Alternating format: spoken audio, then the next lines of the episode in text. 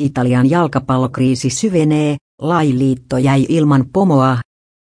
Italian jalkapalloliitto jäi ainakin toistaiseksi ilman puheenjohtajaa, kun kukaan kolmesta ehdokkaasta ei saanut tarvittavaa äänimäärää.